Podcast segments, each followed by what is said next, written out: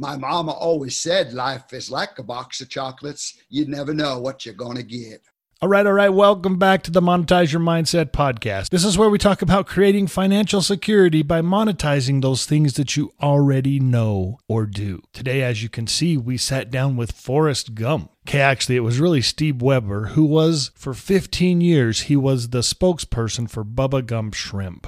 So, how about you? Can you make money with who you look like? I asked Steve who I looked like, and he said I looked like Bart. So I guess I can't make money there. Before we get in too far to this, we got to do something, and you know what it is. So let's do this. Are you prepared for what happens when what happens happens? Life happens when you least expect it. Create financial security. Monetize what you already know. Welcome to Monetize Your Mindset.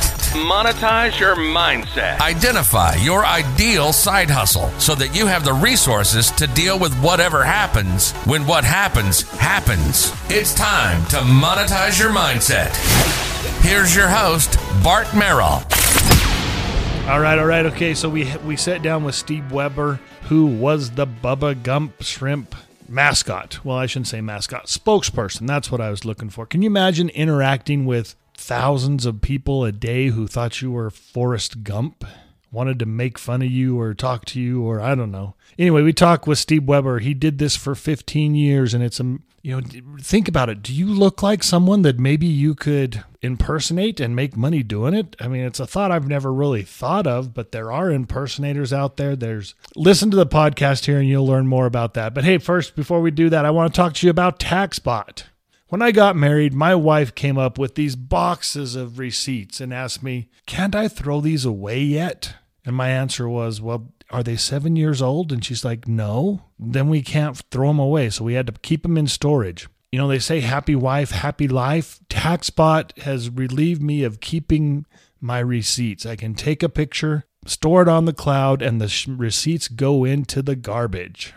It also tracks my mileage for me. And they got a thing coming out here in the next month or so that is where you can speak into a mic that's like a it's like a garage door opener that, that sits on your visor.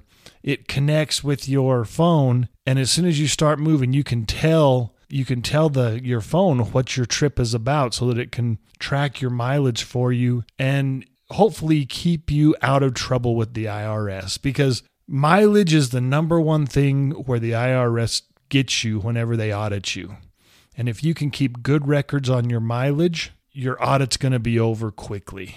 TaxBot has helped many people have their audits end in a couple hours versus a couple of days or a couple of weeks. So I recommend TaxBot to anybody who's in business, anybody who's doing a side hustle, because if you're doing a side hustle, side business, you want to take advantage of the deductions that are allowed to you by the IRS, and TaxBot helps you keep good records so that if you are ever audited, your audit is easy. We hope. All right. So if you're interested in TaxBot, if you think it's something for you, go to bartmerrill.com, click on the resource tab, scroll down to TaxBot, and boom, learn more. If it's something you think you could you could benefit from, I am an affiliate of that company, and so I would appreciate your support. All right, let's get on with our interview with Steve Weber. All right. Welcome, Steve, to the Monetize Your Mindset podcast. Thanks for joining us today. Hi, Bart. Great to be here. Uh, honored to be your your your guest today. Steve, you have a pretty interesting likeness to somebody. Who who would that be? That would be Mr. Tom Hanks, and specifically uh, a character that he played uh, called Forrest Gump. All right, that's pretty awesome. Why don't you take a second here and introduce yourself to my audience? Yeah, so Steve Weber, I uh, uh, was was minding my own business when one day somebody said, "Hey, you look like the guy from Bosom Buddies." This actually happened in 1982, and then uh, the next thing you know, people were comparing me to to Tom Hanks. They learned who he was. Uh, the they didn't know who he was when he was the guy from Bosom Buddies. It was his first TV sitcom back in 81, 82 time frame. And uh, I was 22 and he was 24. And and that comparison to Tom Hanks continued on through the next decade, and as he became a, a more famous movie actor. And uh, in 1994, I, I was Forrest Gump for Halloween. I thought my my one and only wearing the costume was was that was it. And instead, what happened was a year and a half later, the Bubba Gump Shrimp Company opened up, and I had that moment. And we can go into more detail in a minute, but uh, I had that moment when you realize that you have to do something that you have to do. And I called them up, and they hired me. I worked for them for for 12 or 15 years as their Forrest Gump impersonator. Opened 22 U.S. locations and eight inter- helped the with eight international locations. And so I was just uh, the mascot and the the character for them. And uh, and as that wound down, I decided I would develop a, a a speaking business or a motivational message based on the themes from the movie. Uh, that that was a lot harder or more difficult than I would have imagined, and we can go into that. But but basically, over the last uh, you know decade, I've been uh, you know really refining my message. And a year ago, I I um, started what I'm calling the American Gumption Project, and I'm going to travel the U.S and interview people, ordinary people living extraordinary lives. And I feel like my uh, my purpose is now to spread the message of gumption and personal responsibility. So that kind of brings us up to to you know the last 30 years, but happy to talk about any one of those pieces as as you see fit.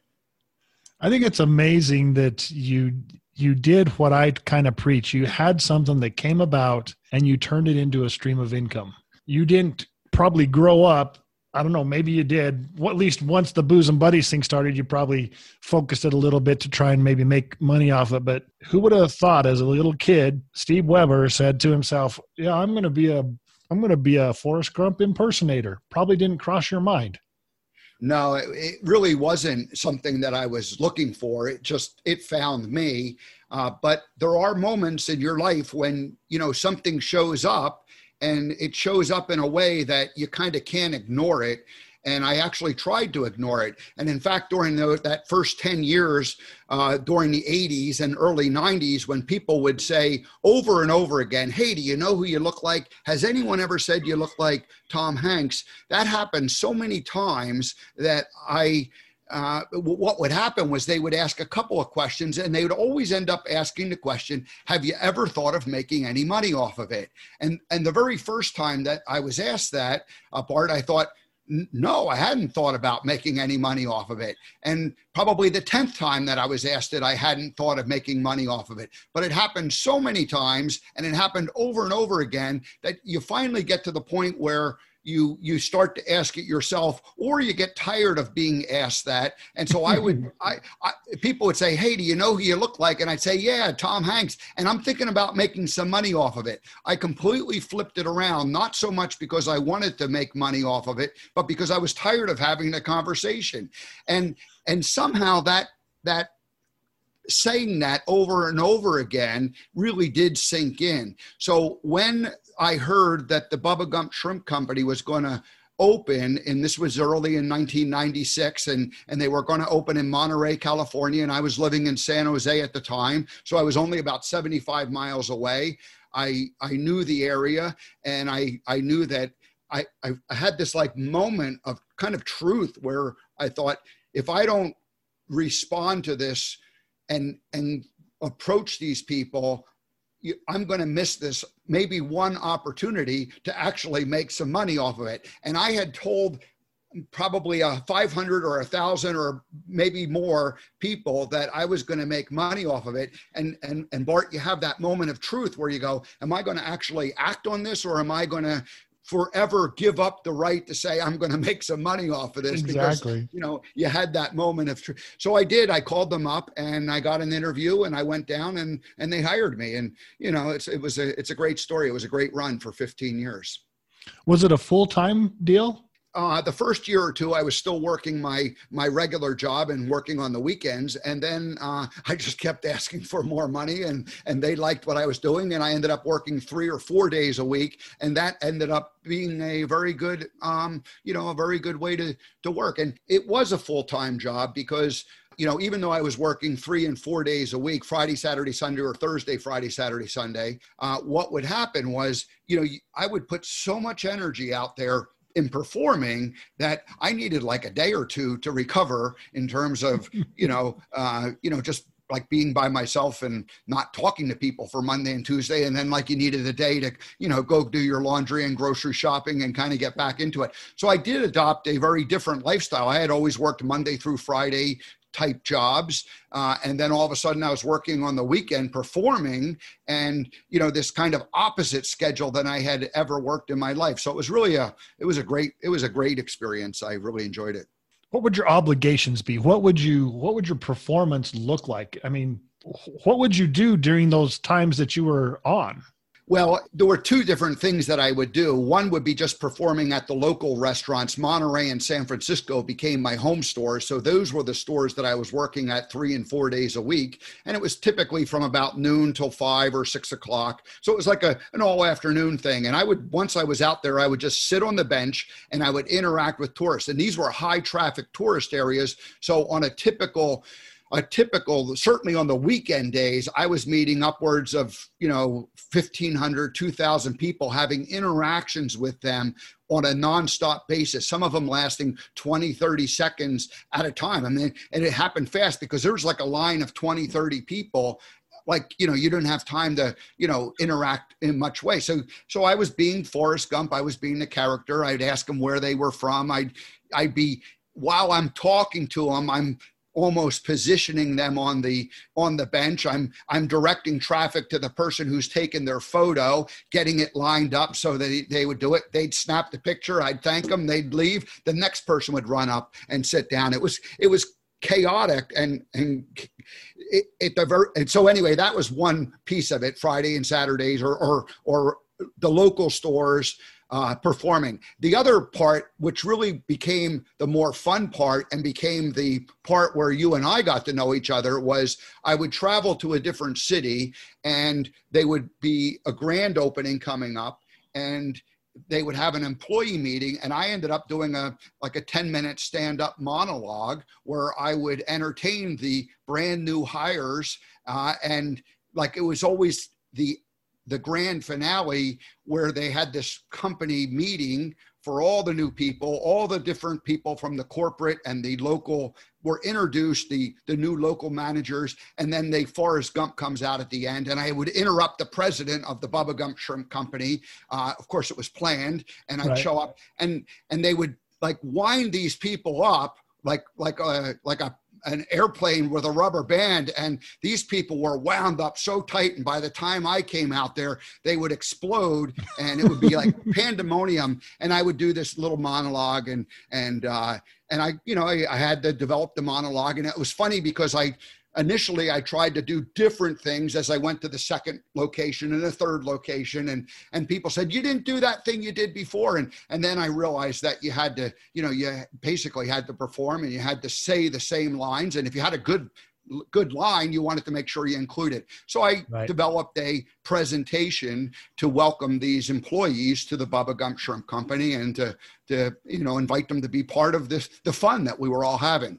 So so and then the other thing that happened was that, uh, they would always hire a PR company and there would be TV appearances and radio. So I ended up doing oh gosh, a couple hundred TV and radio appearances over the 15 year period. So I got good at going in and performing on the camera and, and doing it and, and, you know, got over the feeling of nervousness about performing uh, that, you know, someone who doesn't have that experience sometimes feels. So, so at that point I felt like, gee, this is fun. I want more of it. And then that's where I thought, well, maybe I could develop a, a motivational message and, you know, do this type of work for corporations and, and that sort of thing. So uh, that's a whole separate conversation and happy to go into that but but basically th- those were the two things i did with bubba gump and basically just sit on the bench and interact with people or i would be doing some kind of promotional things uh, through tv and radio and you know presentations for you know groups that sort of thing so it was a lot of fun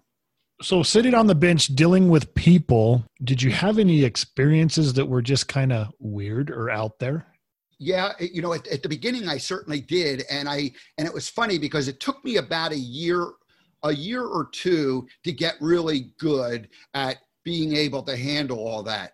At, at the beginning, I just didn't have any idea of what I was doing and how to control it. But you know, very quickly you have to, you know, you get thrown into the frying pan, you you learn. And so very quickly I learned how to basically do it. But but the to get to the point where I was really good at it actually probably took me about five years. Uh, you know, you, like let's say one or two years to kind of get it to where I could control it, but then right. to really uh, be able to handle it in and out. And and what had happened over the years is uh, I I remember I would have probably once a weekend some kind of an interaction that just did not go the way I wanted it to go. And i was trying to control the situation and somebody would just show up and and most people were easy to kind of you know like like you know like taking candy from a baby. Most people you could sort of you know they would just play along. But always there were people who or not always but often there were people who just didn't play and it would set it would kind of throw me off my game. And so then suddenly I had to learn how to control the situation and get myself calmed down because, you know, you know, you have like kind of that flight or fright adrenaline rush where things just kind of go, you know, haywire and not the way you want it to be. And then, and I remember it took me at the beginning about a half hour to calm myself down to where I was able to really have fun with the people and interacting with them. So as those, like say the third year, fourth year, fifth year went along and I got better at it, I, I noticed that I could I could bring myself back to equilibrium like in 15 minutes and then in five minutes. And, and then it got to the point where I could almost get myself right back into equilibrium immediately. And then the next level was I was able to recognize those people, see them coming, and somehow, like by like a jujitsu type of move, you know, get them to play nicely even though they weren't going to play the way you know 99 right. out of 100 played and so uh, that's when i felt like i really was a professional at it when i could see those people coming and and i would and really it was a matter of me changing me and not right. changing them but you know you don't know that at the time when you're you're going through it you're just you know, you just know that it wasn't comfortable and it needed to be done in a different way. And it, I, I was a slow learner in terms of being able to really, you know, it took a couple years. And and fortunately, they didn't happen that often, so you didn't have that much practice at dealing with them. You know, only once, you know, once a weekend or once every couple of weeks. And but you know, anyway, so. Yeah, and I've seen the videos of the the statue people that are pretending like they're statues, and you have that one person that's going to come and just push it to the limit. Mm-hmm. And they end up getting decked by the statue that wasn't supposed to move. I never did that, you know, but I did have a couple of weird interactions, and you know, you, you're not proud of them, but you know, you just you forgive yourself because you're doing the best you can. I told you earlier that I took the first commercial bungee jump to Japan. You know, you would deal with customers that come up and they just they're just idiots. But yet, like you said, you can see them coming and if you change your attitude and have fun with them, play with them, it goes better than if you try and fight them and get them to be serious and and cut it out. Yeah. Or one of the things that was hard for me to get used to, I'm a I'm a pretty hairy armed man. And the little kids would come into the park, they would do like like uh shoot, I can only think of the Japanese word. Um field trips. They would do field trips, you know, we're talking fourth, clear down, you know, maybe even second, third graders, first graders, they'd all come in for a school field trip and they would cut they would see me and first of all it's hello hello hello and i'm just like oh not this again. I don't have to do this all day long do i? But then it gets worse because they see your hairy arm and they they come up and pet you like a dog mm.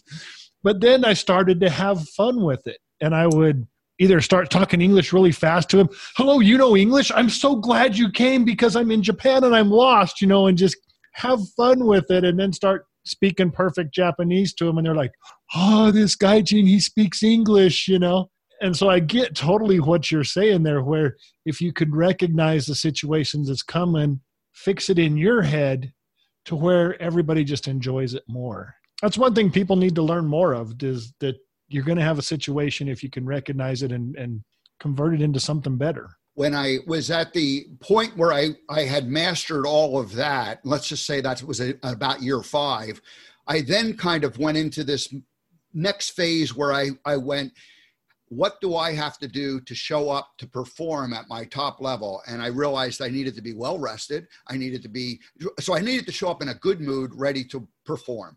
And, and that involved being rested, being well nourished, uh, being uh, keeping myself hydrated, you know, keeping glasses of water and drinking, you know, throughout the day, and because I was outdoors. And so anyway, I, you know, realized that you know I made it like I mean I took it serious as far as a job and and showing up and performing. And and always you know you take a deep breath and you go okay here goes you know? And it was like it was surreal you know when you started walking out into the public to to begin that. But then you know very quickly you just sort of got into the you know the routine of it. So it was a it was a fun I'm extremely grateful that the Bubba Gump management uh, gave me that opportunity to, to work with them and perform for all that time. I had I had a lot of fun.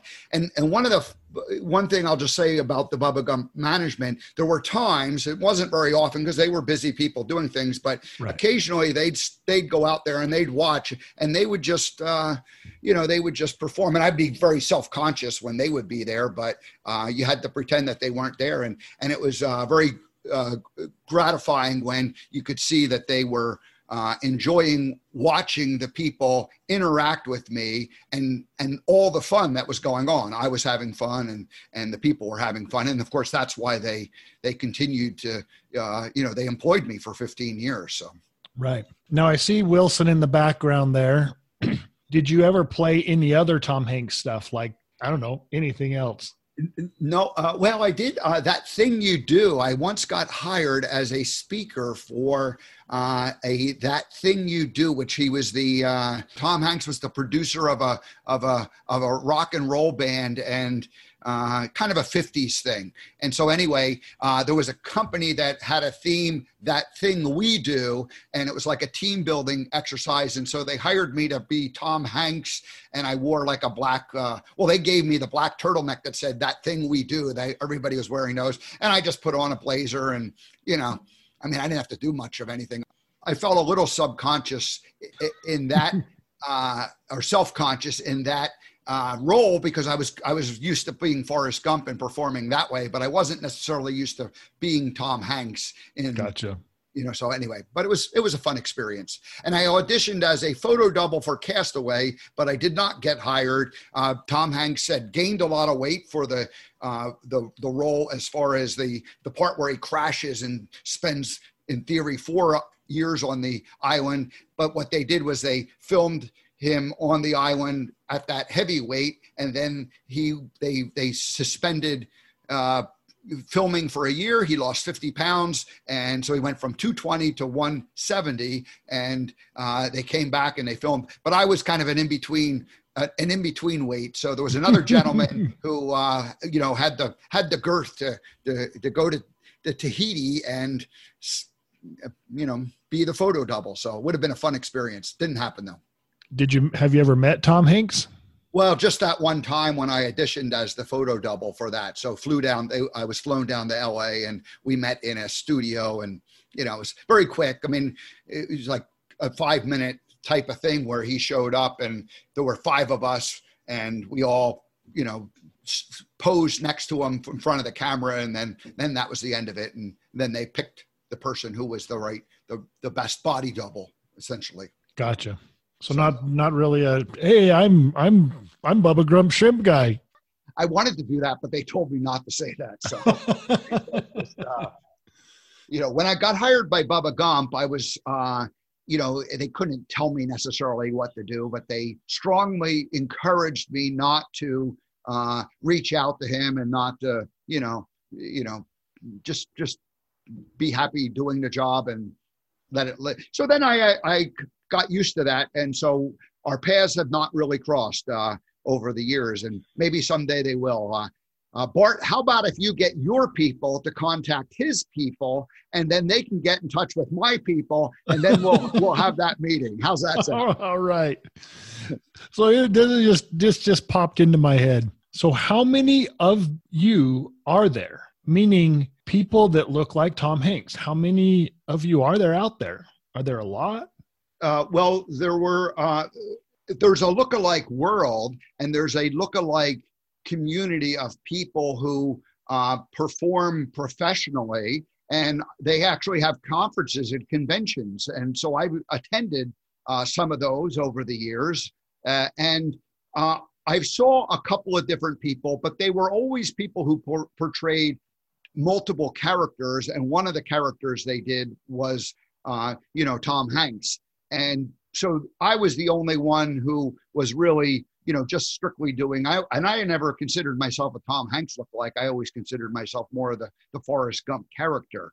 Uh, gotcha. Now the, the there was the, Bubba Gump had another Forrest Gump who who they hired, and uh, from what I understand, he's still working for him uh, to this day. So in uh, 2011, when the ownership group changed, uh, my contract was not renewed, and uh, but they they apparently kept him on, and he continues to do you know special appearances a few times a year at the different locations uh, for him. So of course now with COVID going on, uh, my understanding is most of the the restaurants uh, closed for certainly several months, and so I guess they're beginning to slowly open them up, you know, one by one. But you know, I don't know. Yeah. So so who do I look like? Anybody? Uh, Bart. Uh, that's about all I got, man. That man, I could have had a better career if I just looked like somebody. Okay, so let's get into a little bit about what you're doing now. You took the big leap. You left Montana. Uh, for for the audience, we Steve and I met in the NSA, which is National Speakers Association, not the National Security Administration.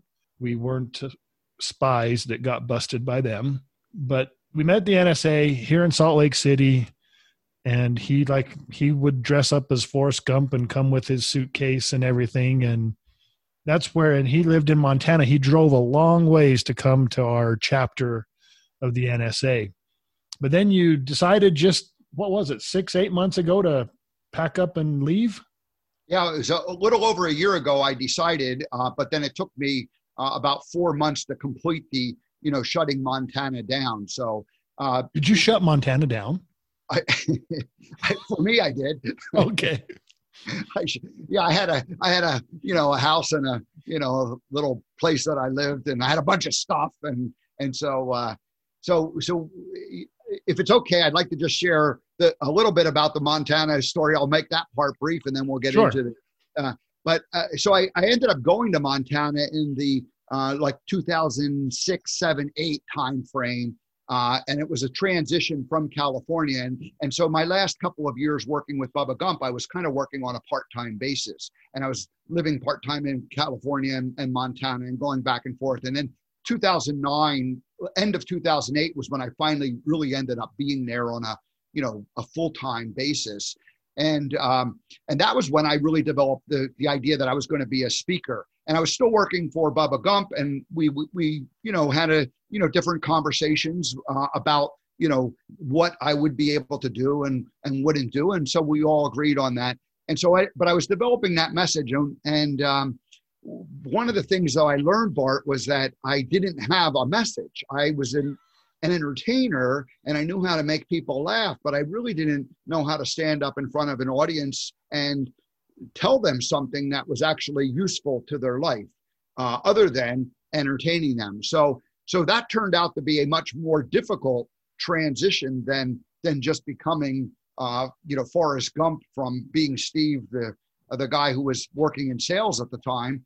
So, so but the, you reach a point where you go okay what is my message? And that was really a matter of like digging deep into well what is it that i believe? And and opening once you start to open that can of worms it took several years to really you know come to, to conclusions. Here i am about 49 50 years old and i you know you thought you knew what you believe but not in a way that you had actually thought about it and wrote about it and and really dug like i said dug deep. So when we met uh, in 2011 12 13 that time frame, I was part of the NSA, and, and I really ended up getting a, a great, valuable lesson from them in that I was able to, you know, use that time and that experience to dig deep and and go ahead and develop what my thoughts and beliefs were and and the the short version of what it was was uh, the gumption principles the three principles of gumption how you think how you act and how you interact with others and taking responsibility for your thoughts, actions, interactions. And really, it was personal responsibility, uh, but I called it gumption. And then, uh, then, then three life lessons from the movie Forrest Gump. And, and initially, I was talking about the, the 12 life lessons from the movie Forrest Gump, but that was, you know, nobody could remember that. And, and so, right. anyway, what the three life lessons turned out to be the, the feather that comes in to your lives. And those are the opportunities that show up. And of course, the feather lands at the foot of Forrest Gump at the beginning of the movie, and he reaches down and picks it up. And and I encourage people to to to see when opportunities come to you. Are you going to reach down and pick them up, or are you going to pass them by? You don't have to take every opportunity that comes into your life, but you do need to pick up every opportunity that you want to take advantage of. And then the chocolate box represents the choices that you make life is like a box of chocolates. You never know what you're going to get. But I say life's like a box of chocolates. You get to choose whatever chocolate you want, and you get to choose whatever life you want. And if you're familiar with the law of attraction and uh, the the whole idea of positive thinking and and uh, that is really what the the choice is all about. Like you, we we bring into our lives what we you know what we focus our attention on. And then finally, the third life lesson from the movie is the that represented by the Nike shoe uh, that, that Forrest ran across America in, and that represents the journey of life and the life chapters that we go through. And Forrest ended up. The story of Forrest Gump was nothing more than his life chapters. He was a boy, high school, uh, college, playing football, and then in the army, and then ping pong, shrimping, uh, running across America. Of course, Jenny's coming in and out of his life the whole time, and and so, um, you know, the whole idea that life is nothing but a journey and how do we learn to enjoy life in the present moment? Forrest was very good at always being present and focused, and he wasn't worried about his past lives. He wasn't like, he didn't live with regret, and he didn't worry too much about what was going to happen until suddenly it happened in his life. And if we could learn to be more in the present, then that's a that's a good thing. And and yeah. so Montana turned out to be me learning to do all those things uh, for myself and not necessarily being very good at doing them you know when i got there. So uh, so then a year ago i uh, decided that my work in montana was done and it was time to rejoin the world and uh, go back out and do what i'm supposed to do. And so the american gumption project was was launched and and the idea is that i'm going to uh, live and work from the road for the next several years, get an RV, travel around, meet people, interview them. And the way that came about was I was realizing that all of the listening to the news one day, I realized that uh, that all of the breathless hysteria that I was listening to and hearing had nothing to do with my life the way I was living it in Montana. And everybody that I met we never talked about it. And when I went to Salt Lake City and we met and we never talked about any of that stuff that that was on the news day in and day out. And I thought, where are the good stories? Where are the stories of ordinary people doing extraordinary things? And why aren't these stories being told? And I get that, you know, um, you know, man bites dog is the is the story, and the dog biting the man doesn't get the news. But why don't we talk and focus on good things that are happening in in our lives and in our world and so that's that's what the american gumption is all about american gumption project is all about uh, finding those good stories and sharing good news with people so that's what i'm intending to do definitely something that is needed in this day and time that's for sure I always have that struggle of how much news. I don't want to be uninformed, but man, if you watch the news too much, man, it can just get you down. It's poison. Yeah, yeah, it is. Yeah. And I was a news junkie. I I I liked it, and I still keep you know tabs of it. But boy, do I kind of have a different uh, filter that allows like certain things to come in, and and pretty much everything else does not come in anymore. So and there is so much good out there that that is unreported. Yeah, you know, so much yeah. that goes on that nobody nobody hears about, nobody knows about. Yeah, so maybe uh, maybe we can start a worldwide gumption movement. We can we can talk about positive things and the good things, and we can uh, you know we don't. It doesn't mean we're Pollyanna-ish and we have our head in the sand and we ignore the you know the the realities that things aren't perfect and things need to be improved. But hey, let's uh, let's let's uh, not live our life in in constant angst and anger and turmoil. So yeah, and that, that's what it is. I mean, there's a lot of anger out there, a lot of anger. All right, so what is how is this going to look? How you're you're going to get an RV, go travel around the world? Is is Forrest Gump put to bed? For the most part, Forrest is now retired, but I do believe that there'll be a uh, opportunity for Forrest to come out and uh, be part of it, but it'll be a small role and it won't be the primary role. Uh, and if you think of it as a meal, it'll be uh, it'll be like that. Not even the dessert; it'll be like the cherry on top of the uh, you know the dessert. So uh, for right for the time being, Forrest is retired, but you know the life lessons from the movie are part of the stories that I tell and part of the the relationship that I have have with the the people that I interview.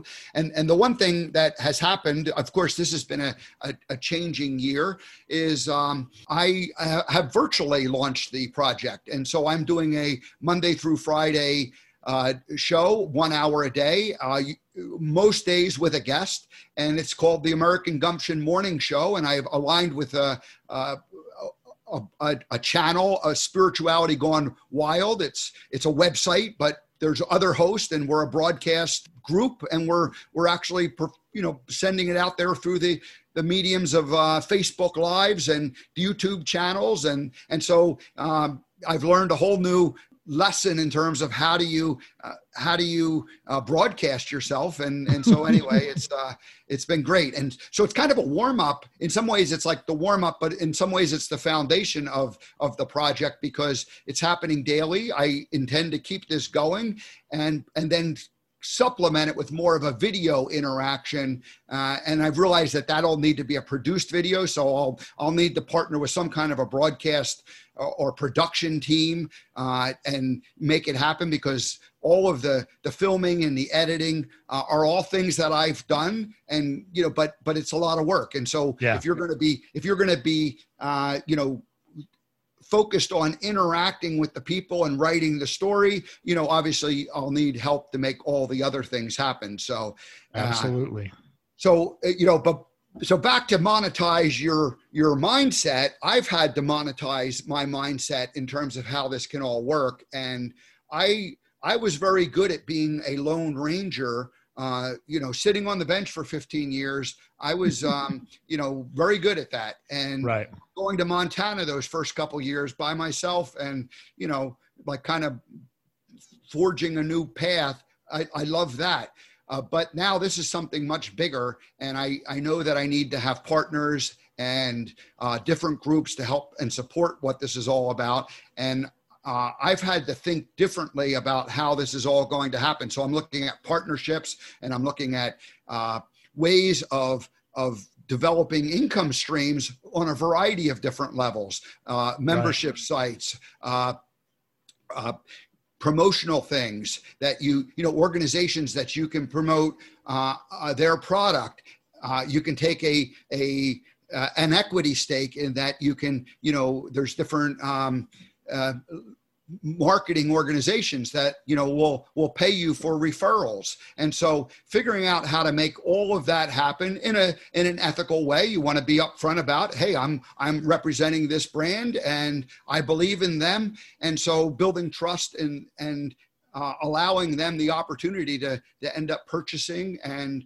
uh, having influence over what people where they choose to spend their money uh, this is this is the route that i'm taking with it. So i'm not there yet. I, I, would love for you to invite me back in a year from now and i could tell you about all the good deals that i've put together but it's happening. It's it's all coming together. That's awesome. I mean i, I love watching you go from montana to what you're doing and and i have watched a few of your your youtube i think it's in youtube Yep. Actually, I, I, watched them on LinkedIn, but I think I believe it takes me to YouTube. And the, the last one especially was really good. I was that kept my attention for the whole hour long, and and that's amazing that you're doing once a day.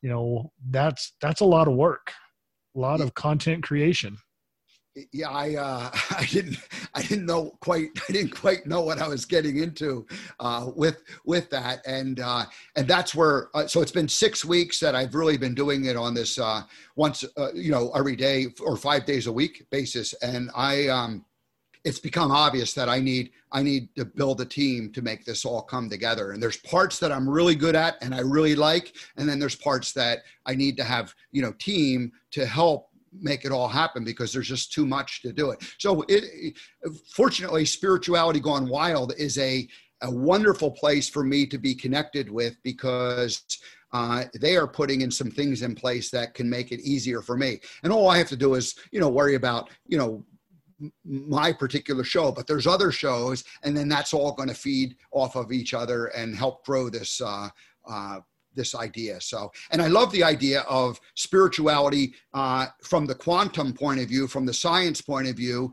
where science is catching up with the idea that our thoughts are so important in the way they, you know, influence our body and the way our so there's a lot of people, um, Joe Dispenza, Gregg Braden, Bruce Lipton. I've become a disciple of of those that mind of thinking in terms of how science and spirituality are are really connecting together. And uh, that's where i have the interest. What's funny uh, is i didn't feel like i was ready to be a teacher uh, in that area. I've been a student. And so being the host and interviewing people i don't have to have expertise with it, but I'm learning all these things, and I'm, I, you know, I know enough, and I'm learning more, and so I get to interview people who are are really working more deeply in the fields and the disciplines than I am. So that's kind of the fun part of it. Awesome. Okay, I'm going to take you into a few of the questions that I like to ask all my guests. And with your experience, I you have to have a lot of good stuff to share. this comes from a Tim Ferriss book. It's the Tribe of Mentors, and he asked a bunch of questions to different huge people, you know, well-known people. The the question that I pull that I like the best out of this book is we can't have just success after success after success. Failure is going to happen if you're if you're trying anything, failure is going to happen. What is your biggest failure where you learned the most and what did you learn? Because if you failed at something and you learned something then it's really not a failure right? Because yeah, it was a it was a learning experience. Yeah yeah it's it's a pretty easy thing. Going to montana uh, was uh, both the biggest failure and the biggest success that i had. And it, and it was a failure because i i had one idea of how it was going to work out.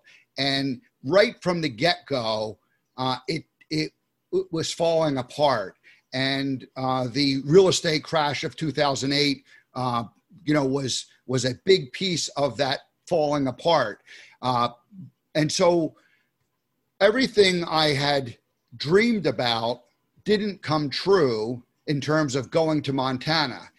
But what happened was my dream ended up changing, and it even changed before I got there uh, because I didn't have any intention of developing a speaking business and making somehow being you know influential and somehow going out and creating a worldwide gumption movement. That was not at all part of the dream.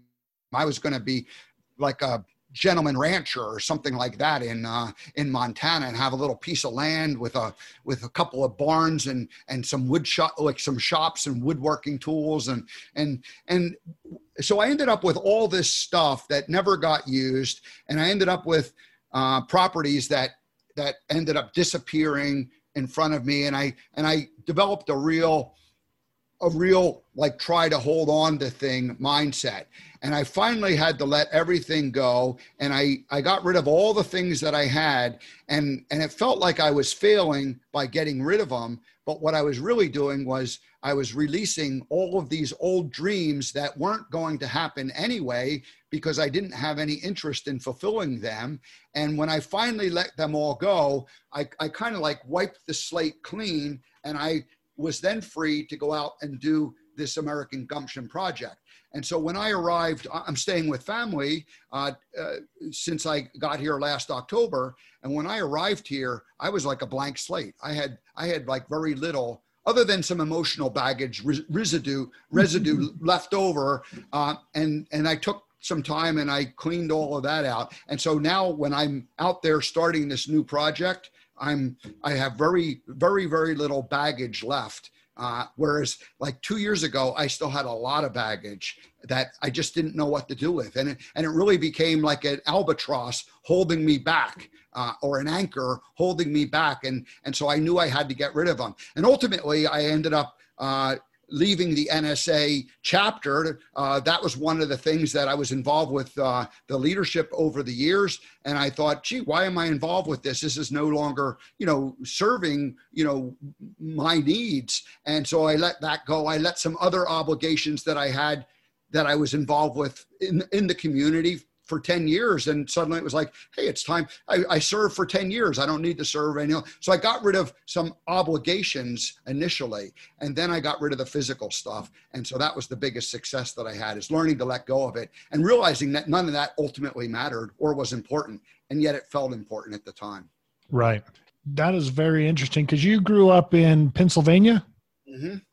then you went out to california was there then, for 27 years and then t- about 12 years in Montana.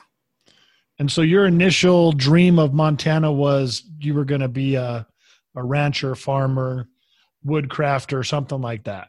Yeah, and I had some properties. I was going to be a property manager, and you know, I had. I mean, I was just going to kind of do, just kind of take care of different things. You know, have my wood shop and have my properties, and you know, eh, and you know, I, I, and I grew up working with tools. My father was a, a, tradesman, and he taught me, and I learned how to use them. And I loved using tools, and I, I did some woodworking, and and so I had this dream. So the woodworking is a great dream. I started that when I was 18, 19. I ended up taking classes in the evening, had an instructor, loved the tools like the big, you know, joiners and shapers and you know, I loved all that. And I and I wanted to have a, a wood shop. And so I collected and collected and collected and collected. I hauled them all to Montana and I never set them up and used them. They just sat there for years.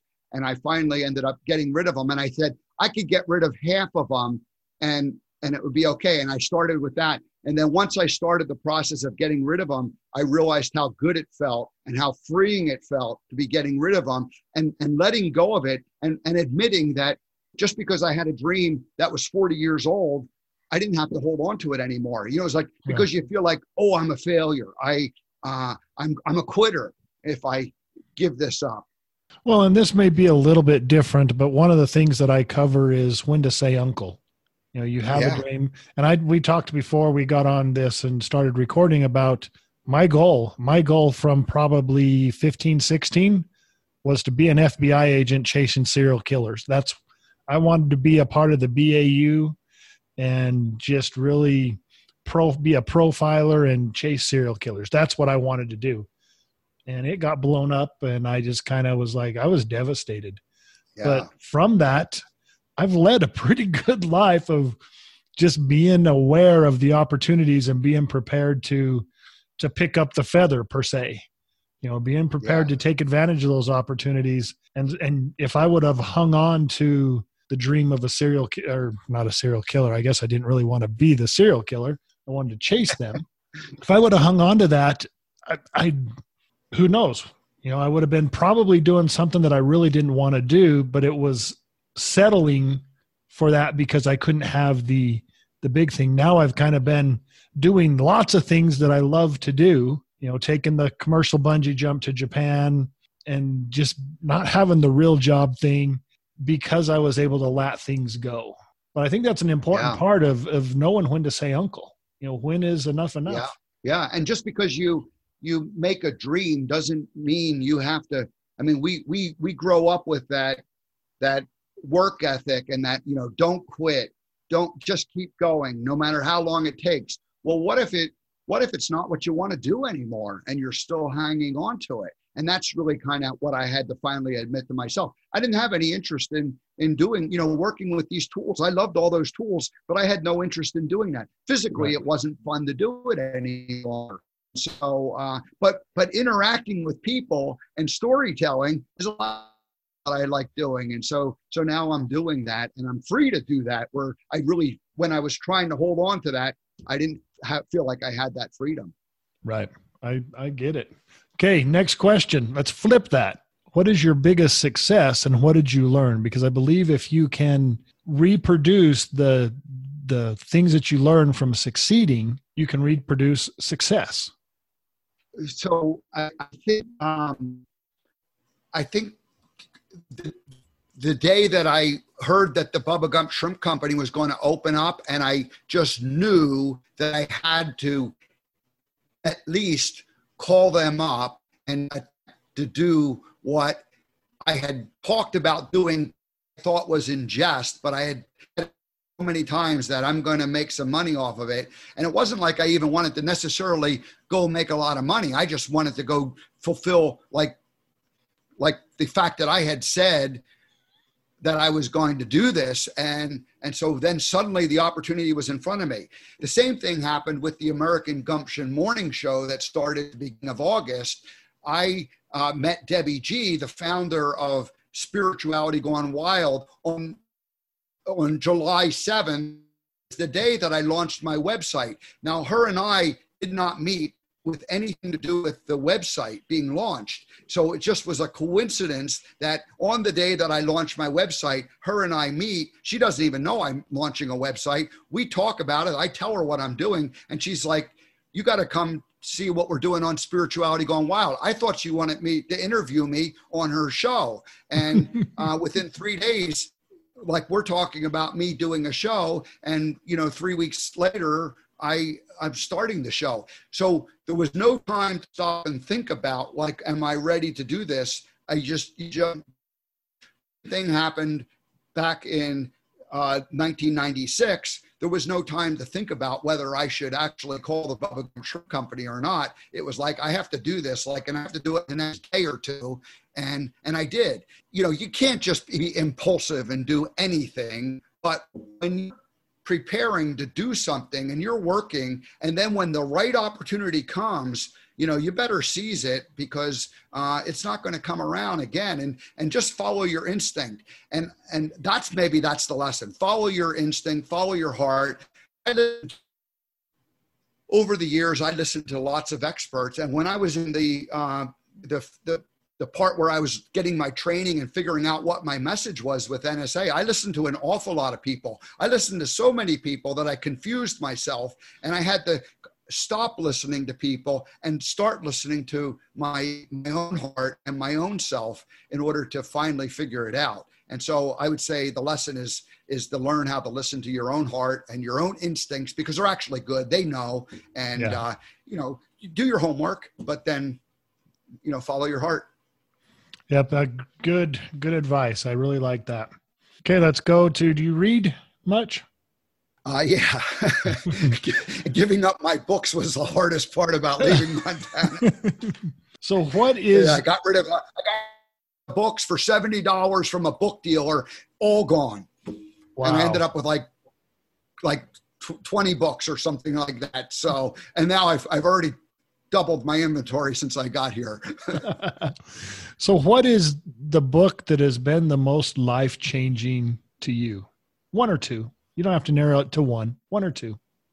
Of course, they change over the. Uh, you know, they they they change over over time, and uh, I mean, the, the, I kept one book from my childhood, and that was The Adventures of Robinson Crusoe, and and uh, I, I was given that as a gift from my parents for Christmas, and it came with like a cover and a sleeve, and and it put it in like it was like a hardback book, but it went into a, a cardboard case, and that was one of the twenty or so books that I kept, just because that was left over from my childhood. Uh, you know, I, I tried to read it a couple years ago and it seemed kind of silly and I, I wasn't very interested in it, but that the, the, the idea of adventure, the idea of like Robinson Crusoe getting stuck on the island and being in, in, ingenious the way he learned to survive and then you know eventually of course you know getting off the island and i think that's a, a good lesson for life. Um, more recently though um, uh, you know Joe Dispenza is the guy that Dr. Joe is the guy who's influenced me the most uh, in terms of, uh, you know, you're not the placebo, you know, uh, or you are the placebo, and how your thoughts uh, end up creating, you know, exactly what you you do. So I've tried to become very conscious of my my thinking and writing and so much so that I, i've been journaling for years i will go back and correct my journal not like like now i go through on a daily basis and i write and i I correct negative thoughts in my writing because I don't even want to, you know, allow them to, you know, be written down. And I and I, I flip things around. If I just have a stream of consciousness and it comes out kind of a, a negative, I try to, you know, massage it and make it uh, into a more positive way of viewing things. So, gotcha. All right, some pretty good stuff there. I I have not uh, read much of Joe Dispenza or any of Joe Dispenza. I'll have to go look him up to see do you have a, a particular book or is there just one book or uh, well, there's several, but "You Are the Placebo" is a great book to start out with, and and it just talks about the medical uh, science part of how your thoughts affect what happens with your body, and uh, and how the body ultimately kind of you know the body runs the self conscious, and gotcha. Uh, so so that has been real helpful to me. Like it. How can people connect with you? What's the best way for people to connect with you? Yeah, AmericanGumption.com is my website, and um, or you can find me for YouTube uh, under American Gumption. So American Gumption is the easiest way to to track okay. me down. Put I'll put that in the show notes, and everybody can connect with you and and say hi and get some of your gumption your gumption principles. So I want to ask you one last question. It's one that I ask a lot is for someone who is has an idea, who is on the fence. We in these times we have a lot of people who have been disrupted with the with the coronavirus and things. They may have an idea to to improve their financial situation if they were just to act on it, but their fear something's holding them back. What would be your best advice to help them get off the fence, to help them get started? Yeah, I, well, I'm gonna I'm gonna relate it to the the Forrest Gump feather. The the opportunity is sitting there in front of you, uh, but but we we also have old opportunities, or in my case, like like a, a building full of tools that we've been holding on to that are you know really an old dream that we don't want to fulfill on any longer. So so my question would be to people uh, ask them what is the feather that you're holding on to that you can let go of so that you can pick up the feather that's sitting in front of you and what is that feather that you need to let go of and what is that feather that you see sitting right there on the ground and i would say in nine out of ten cases people know uh, they know the answer almost instantly to both of those those questions. So, so what is the one thing you, you, that you need to let go of because it's just not serving you any longer? And what's the one thing that you, that's that's sitting there? And if you think about it like, well, if I get rid of this, I can pick up this, then maybe it'll be easier to to act on it. And and so give yourself permission to let go of the the thing you've been holding on to, and um, and you, but you, it just doesn't serve you any longer. So that would be my advice. And then you have once you let go of that one, you you can pick up the other one. you can't pick them both up.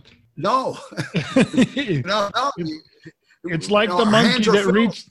It's like the monkey that reaches in to grab the nuts, but he can't get the nuts unless he lets them go, or however that goes. That's, okay. that's right. That's right. You know, thanks for for spending time with us today. I would be remiss if I didn't ask you to do a little bit of Forrest Gump for me what uh, what's one of your favorite scenes, uh, Bart, from the movie? What do you, what what scene is memorable for you? And well, it, the, the problem is it's going to be the one that's probably memorable to everybody, and that's the sitting on the bench with the box of chocolates. yeah, uh, those look like comfortable shoes. I'll bet you could wear shoes like that all day and not feel a thing. And the woman replies, "My feet hurt." Forrest doesn't miss a beat he just keeps on going. My mama always said life is like a box of chocolates. You never know what you're going to get. Uh, thanks so much, Steve. I appreciate your time. I appreciate your input that you shared with our audience. I know it's going to help somebody out there, and everybody well, else. Go ahead. I think what you're doing in in monetize your mindset is really the the key. If if we try to if we try to monetize our business without having the right mindset, then it's not going to work. Uh, and so really it's the mindset that is the most important thing. And and i love the way that you talk about multiple streams of income that you talk about uh, passive income uh, and and this is really the the goal that i want to have in my life is so i want to have fun interacting and be being creative with people and and letting you know letting shining a light on them. Uh, but i also know that it, i need to figure out a way that there can be income coming from that because it's i'm offering value to people and they want to be part of the community. And then you can also influence and uh, create revenue streams by by influencing and helping others. And of course you need to do this all with integrity. Um, and so i just think that what you're teaching is uh, very very important. And, and i congratulate you for doing that. Thank you so much. Uh, this this type of stuff is fun you know interviewing people talking with people interacting like you said it's just fun. And if you can make money having fun that's that's just a bonus. That's a big bonus. Exactly. Well, all right everybody. for- all right, everybody, until next time, go monetize it. Thanks for listening to the Monetize Your Mindset podcast. Podcast. To identify your ideal side hustle, go to youridealsidehustle.com. Here, take a deep dive into what you like to do, what you need to do, what you're already doing, and then ask, how can I monetize it? Come on back next week for more on how to create financial security so you can deal with whatever happens when whatever happens happens. Because it will happen.